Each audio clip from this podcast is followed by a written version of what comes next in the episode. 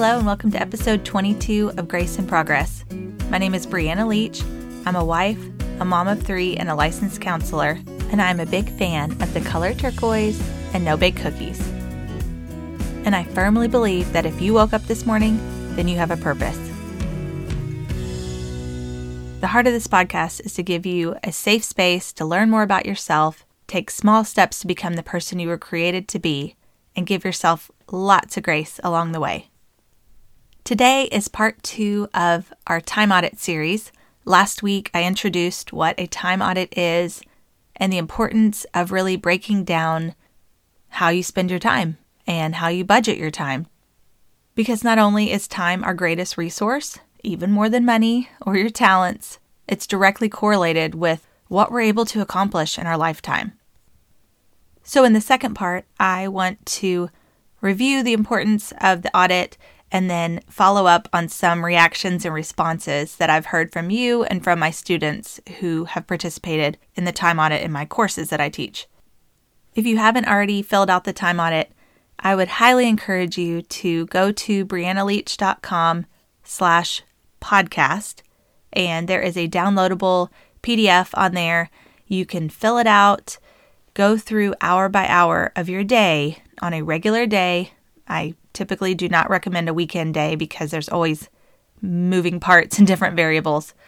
But a day that you would say, you know what, this is pretty typical for my life, for my family, and go through hour by hour what you do with your time.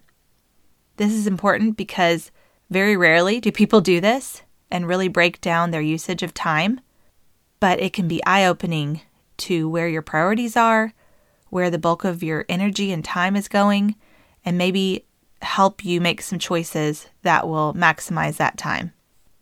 Now, as far as those of you who have done it, I'm going to go over some of the reactions and responses that I've gotten from these. So, a less common response is I am 100% satisfied with how I use my time. so far, no one has said that except maybe one or two who say I'm doing a pretty good job. There might be small tweaks, but for the most part, my priorities are in check. I like how I spend my time. For the rest of us, for the majority of people, they would say, Wow, I didn't realize this is where I'm spending most of my time, whether it be at work and not maximizing that time, or I spend a lot of time on social media or watching TV when I could be doing other things. But by majority, that's the most common response is I need to make some tweaks. And then there are a few of you and my students who did this exercise and said, Oh my goodness, I have things totally out of whack. I need to completely revamp and restructure my schedule, my day. I've had a student even put in his notice at a job because he realized there was an hour and a half commute each way and how much of his day that was eating up when you see it on paper, it gives it a different kind of power than when it's just in your head floating around or it's just your reality that you don't know any different. It's really impactful to see it in front of you. So, no matter what the reaction is to your time audit, I thought it might be helpful to go over some of the most common areas of improvement or changes that you want to make to your daily schedule. So, let's jump right in. One of the first ones is people see the hours spent at work or the hours spent on housework or running errands that are necessary for your family.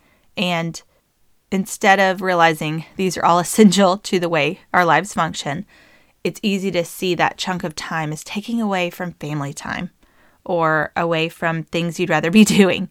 So, one suggestion I would have for that, and I see this often in working families and families with small children, but the errands and the essential things you have to do around the house and grocery shopping and even your job, most likely that won't be changing. So, how can you integrate family into that?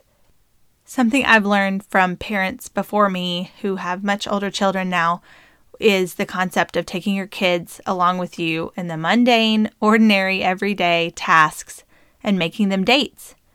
Not necessarily spending a lot of money or doing anything, but just having the one on one time with your children doing the day to day tasks like grocery shopping and washing the car or filling it up with gas or going to get a haircut, just different things that are already on your calendar, already in those hour blocks.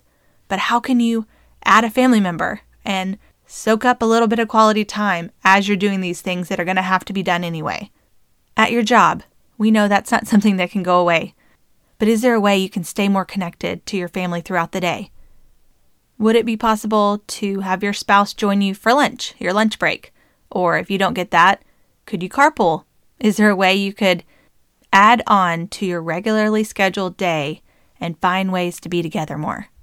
Or like when my husband or I travel for work, we always try to FaceTime or send videos or bring a stuffed animal from home and take photos of it along the way so that we are bringing our family along with us in the everyday required tasks in our life. A second reaction or complaint after someone's done the time audit was, man, I wish I read more or exercised more or whatever habit you wish you could add to your life.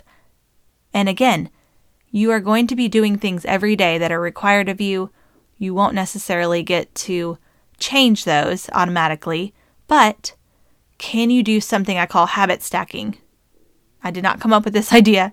I've heard it many places, but it's something called habit stacking where you already have a habit in place. Is there something you can add to it so that you're able to accomplish more than just that one goal?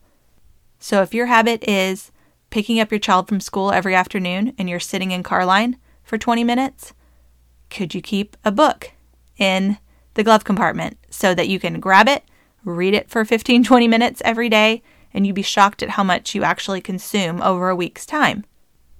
Or would you like to exercise more? And there might be a gym near your work, or you park way out in the back of the parking lot and take the long walk and the stairs up to your office that you're going to, anyways, but you are stacking another goal or desire on top of what you're already doing. And we can piggyback on the first area we were talking about of having your family with you. You could have your child with you at the grocery store and doing math as you're calculating the prices. So you can habit stack every way possible. And the last most common response from the time audit is I need to cut some things from my life. I need to say no to things or eliminate some things from my schedule. And this might be a really tough one because of a variety of reasons. It could be everything from emotional responses to expectations of your family or friends, or maybe you put your own expectations of yourself to do the extra things that you have on your plate. But, like we talked about a few episodes back of the miracle question, if you woke up tomorrow and that schedule looked like how you want it to be or how you want it to feel, what would that look like? Would there be some things taken off? I'm giving you permission, not that you need it, but I'm giving you permission to say no to that extra commitment, to that volunteer activity, to the thing that your family members always expect you to do, so that you can focus your energy and time on other things you feel called to or are already creating so much meaning in your life based on an exercise like this where you see the stretching of your time. The time is an exercise that I would highly recommend doing every few months, especially after a change in seasons, whether it be a school year, a move, a job change, adding a child to your family, but reevaluating regularly our most valuable resource and making the most of that time and how you're spending it. If you have any questions or would like to discuss this more, I am more than happy to talk to you through social media or email. You can find all that information on briannaleach.com. And if you're not already on my email list, you can sign up there as well. I try to send out emails at the most once a week, but usually it's bi weekly or so. and please subscribe to this podcast if you aren't already. You can get a new episode every Wednesday. And I just so appreciate you taking the time today to listen. And as always, You've got this, and I'm cheering you on. Have a great week.